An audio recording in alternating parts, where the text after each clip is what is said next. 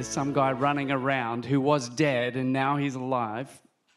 Sad part of the story is he has to die again. But that's okay because I don't know if I experienced that kind of a thing in my life, I'd probably be going on with a measure of faith. Yeah, wouldn't you? Yeah. I was dead, but now I'm alive because someone threw my body in with Elisha. Just messes with your head. And I want to pick up actually on a similar story, in fact, today. I mean, Resurrection Sunday, we talk about the tomb. It's pretty common, yeah? We talk about an empty tomb. But the thing is, before there's an empty tomb, there's actually one with a body in it.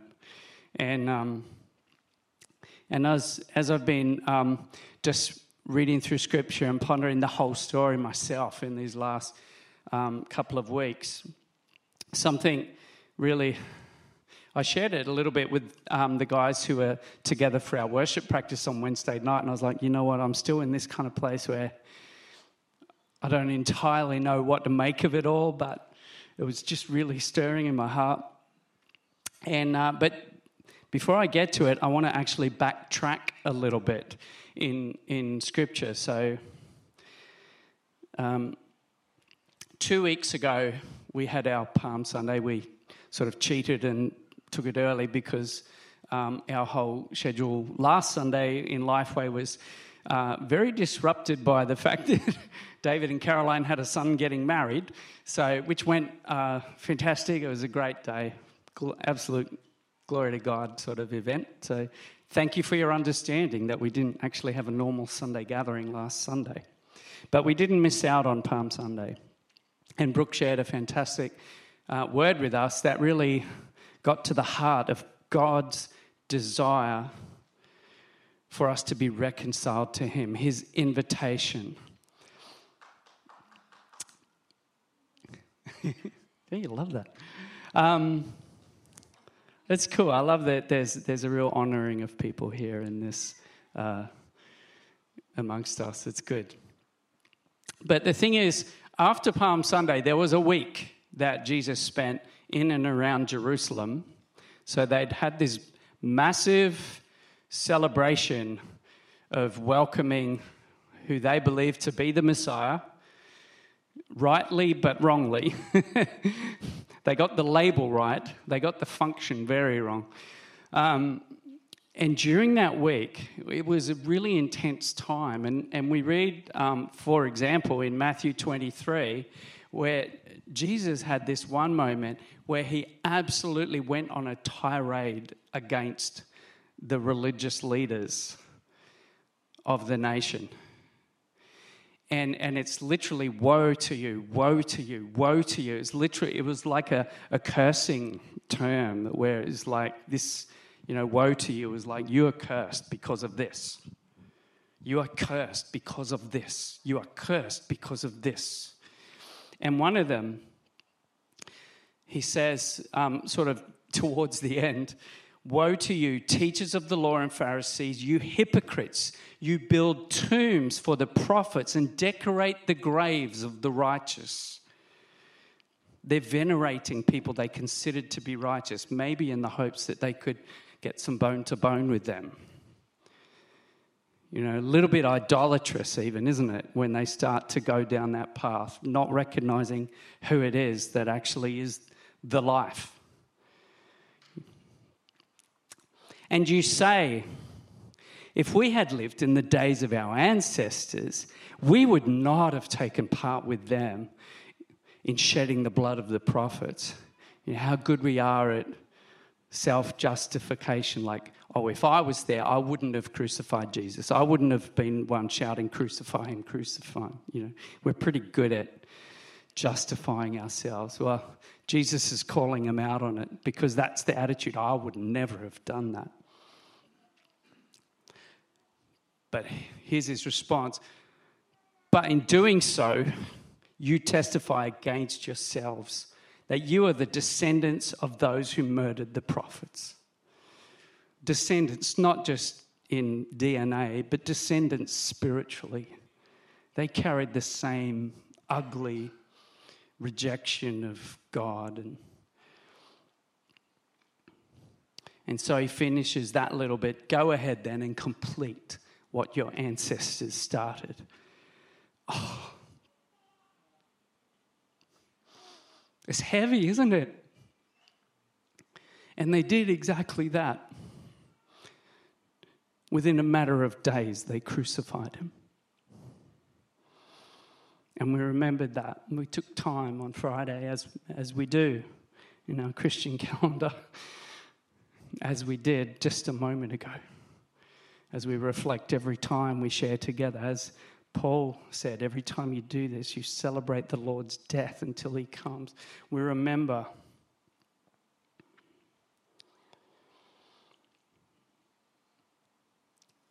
And so I just want to I just want to pick out that bit about the tombs.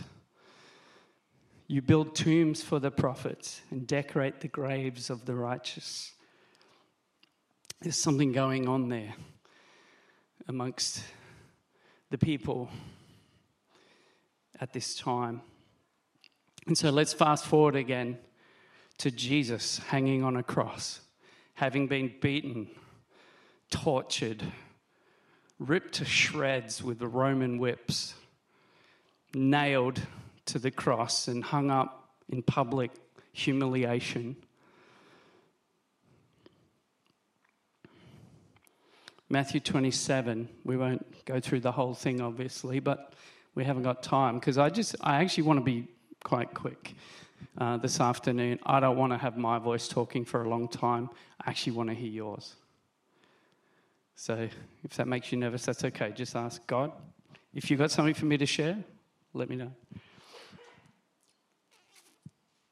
But Matthew 27, starting at verse 50, when Jesus had cried out again in a loud voice, he gave up his spirit. At that moment, the curtain of the temple was torn in two from top to bottom. The earth shook, the rocks split and the tombs broke open. The bodies of many holy people who had died were raised to life. I love the synergy that God gives us sometimes, where it's just like, it seems like what he's, he's just drawing our attention to some, something. Many holy people were raised to life. They came out of the tombs after Jesus' resurrection and went into the holy city and appeared to many people. This is a story that does my head in a bit because Matthew doesn't give much of a clue of what's going on there. I don't know, maybe he didn't know. It's just like, this is such an extraordinary event. I just feel I need to write it in, I need to include it. None, none of the other gospel authors do, it's only Matthew. But here's the thing it actually resonated deeply with me, I think, following um, the last message I gave a few weeks back. Who were these holy people? I think probably we can assume that they were the, the prophets and you know, I mean, it says many righteous people, probably the same ones that have been venerated, having their tombs decorated, and God just said, Well, I'm going to mess those up. And instead, they came out of their tombs. The timing is even a bit foggy there, like somewhere between Friday, when the earthquake happened, and Sunday morning, when Jesus was resurrected then they went into town. Maybe, I don't know, in between is a Sabbath.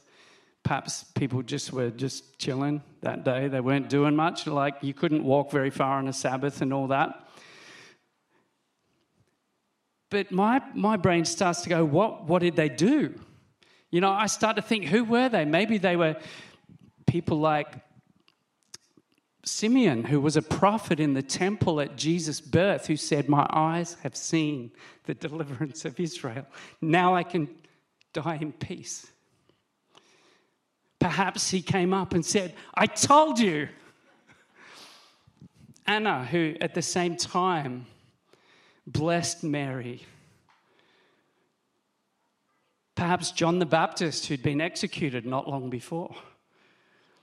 All going into the town. What do you think they were doing? I reckon they were telling about Jesus, about his resurrection, saying, Guess what? Messiah has come. I reckon there was such a response at the outpouring of the Holy Spirit because like can you imagine many holy people going throughout the city it wasn't that big of a city i reckon that rumor would have gone around people would have been like what on earth is going on. There are so many things going on at this period of time. It's just oh wouldn't you love to be there like to experience it? It's crazy. But i have no doubt that they testified to jesus resurrection because just like all those that Jesus had spoken about, and, and further down in that same passage in Matthew 23, he actually says, I will keep on sending you messengers and prophets to keep telling you. And you will keep on killing them. You will keep on imprisoning them. You'll keep on persecuting them. He actually says it. We don't know what happened to these people. I, I kind of feel like they were probably just like Lazarus and, and just like the body that was thrown in with Elisha. They would have been restored for a time, but Jesus is the first fruits of the true resurrection, never to die again. The rest of us, well, Hebrews says that it is, what's the wording? Over mental blank, the exact wording. It, but basically, it is man's lot to die once and after that to face judgment. We can't skirt that bit. This body, I'm actually quite happy that this one will, you know, be let go, planted in the ground, pick the metaphor that you want, because the new one will be that much better. Yeah? Well, he was the same as Moses at his appearing. Moses died. So he was transformed he was transformed. No matter which way you cut it, you know, it's like what Paul says those who are left alive at his coming will be transformed in a flash, in the twinkling of an eye. That for me is Elijah. That's Enoch. It's all the aberrations that we think about. You know, scripture must interpret scripture on these things. It is appointed for man to die once and after that to face judgment. All right. So, anyway, I don't want to get caught up on side issues the point is, even Enoch, even Elijah needed a new body because the one they had was not fit for eternity.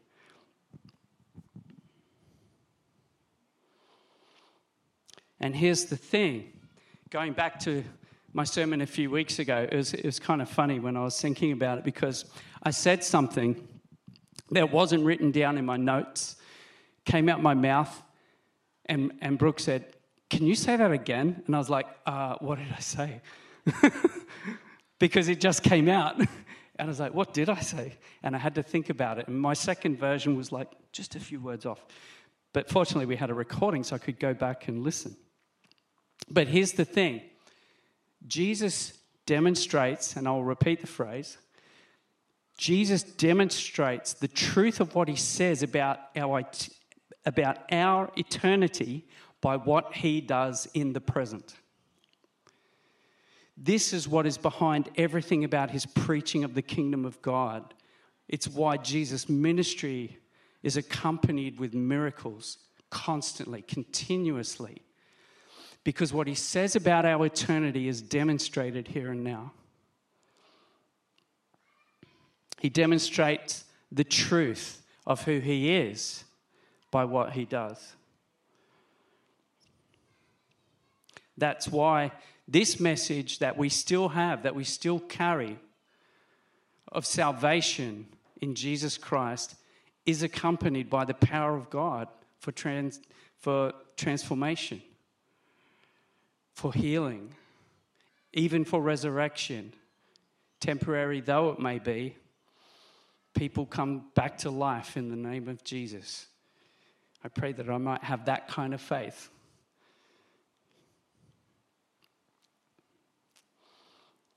His preaching about the kingdom of God It means that the reign of sin and death is broken. There's a new king on the throne. His reign has begun. You know, Paul says in 1 Corinthians 15, he must reign until all his enemies have been put under his feet. He's reigning now to accomplish that very thing.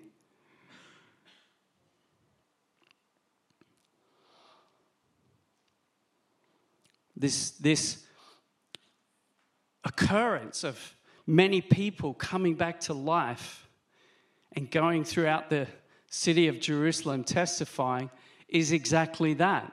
The resurrection of Jesus can hardly do anything but be echoed amongst his people. It's extraordinary, it's not repeated anywhere. We, do, we don't get any clear theology or teaching about it from any New Testament author, but it's a declaration, a visible declaration resurrection has come. The power of his resurrection is at work. And I get excited by that thought. I have to stir myself up in this sometimes because we, it's like we just bleed faith. you know, we need to keep feeding ourselves. I mean, just like our body, if you don't feed yourself, you die, right? So we have to do that spiritually, like to encourage one another in these things. Paul talks about the resurrection and the power of the resurrection right from the opening words of Romans. You know, if the, the first of Paul's letters in our New Testament canon, it wasn't the first that he wrote, but it's the first one if, you, if we're going from you know, Matthew through to Revelation, the first one we get, the first words of Paul that we hear that are his, that are not sort of secondhand via Luke. Um, he says, Paul, a servant of Christ Jesus, called to be an apostle and set apart for the gospel of God. The gospel he promised beforehand through his prophets in the Holy Scriptures regarding his son, who, as to his earthly life, was a descendant of David, and who, through the Spirit of holiness, was appointed the Son of God in power by his resurrection from the dead. Jesus Christ our Lord. It's a very complex bit of Greek. You read different translations, you'll get some very different ways they put all that together. But it's essentially the same as what Paul writes in Philippians chapter 2. Jesus emptied himself. In his humanity, he laid aside everything of his power and glory as part of the Godhead. He laid it aside and yet, as the Spirit of God moved in resurrection power, it declared him to be the Son of God. And that is, in essence, the foundation of everything that we believe. It's everything of Christianity. Without a resurrection, there's no Christianity. Of course, the resurrection implies the rest as well his sacrifice for us, his death, his suffering, his preaching, all of that. But it culminates in him being resurrected, declared for all eternity the Son of God in power.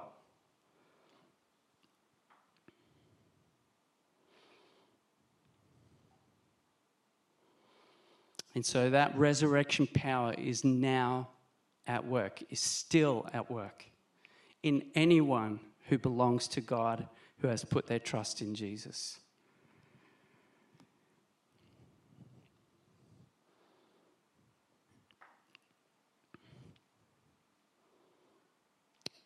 Later in Romans, Paul says,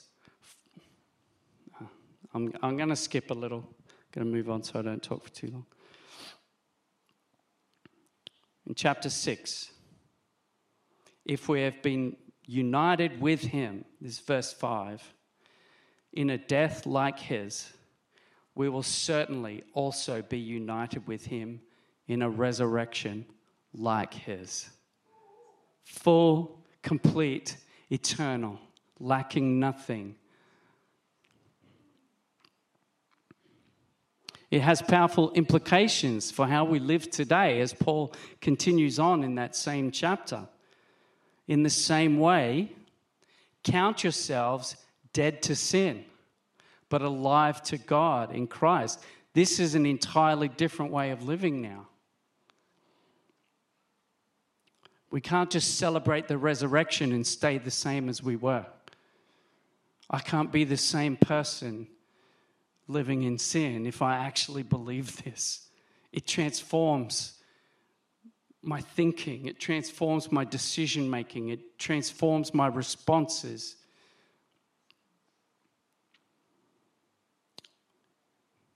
Verse 12, therefore, do not let sin reign in your mortal body. Why? Because sin is not on the throne anymore. There's a new king. Sin doesn't reign. So that you obey its evil desires. Do not offer any part of yourself to sin as an instrument of wickedness, but rather offer yourselves to God as those who have been brought from death to life and offer every part of yourself to Him as an instrument of righteousness. It entirely changes my life because, as He says in verse 14, I am no longer under law and judgment, I am under grace. I am under grace. It has implications not just for how I live, in terms of my choices and behavior and thinking, it transforms my actual life in this body. A little later, Romans 8, and I'll, I'll wrap up with this scripture. If Christ is in you, if Christ is in you, if He is in me, then even though your body is subject to death because of sin, there is a stain upon this flesh The Spirit gives life because of righteousness. Whose righteousness? His. I don't have to earn it. It's because I'm in Christ and Christ is in me. If Christ is in you, then that righteousness gives life through the Spirit. And if the spirit of him who raised Jesus from the dead is living in you, he who raised Christ from the dead will also give life to your mortal bodies because of his spirit who lives in you. This might be my favorite, one of my favorite Easter scriptures right here. Because if he is risen from the dead, that same power is now at work in me, in you. We believe that Jesus' resurrection has released this power. The moment his death occurred, power was released. It's like hell lost its grip, Satan lost his grip. Death that had held people in the ground, holy, righteous people, lost its grip, and all these people came to life. And that continues. Every time someone says yes to Jesus, someone comes to life. But He heals as well. Physically, He heals emotionally, He heals our minds, gives us a new way of thinking, a new understanding, a new way of seeing. And I believe that. I believe that all of this is available because of his resurrection and his power. Yeah? And I just feel like it's always the most powerful response we can have is to testify. And so I'm going to encourage people if you've got something to share, that you should testify now, just like those people who came to life and went through Jerusalem we have a job now to testify to God's goodness. And also, if we have need, then the Spirit is here to meet us in our place of need. And so I want to offer that as well. Why don't we just begin by praying? Let's just lift up our hands to Him. Lord, we all acknowledge our need for you. But God, I know that for some of us here in this room, that need is acute. It's specific. That there is pain, sickness, all different kinds of things that go on in our life. That we need you, Lord. We need you to bring healing to us. And so we reach out to you, Lord. Jesus, we reach out to you because we trust in you. I pray, Lord, right now that healing would come, would touch those who need it right now. Thank you, God. Amen.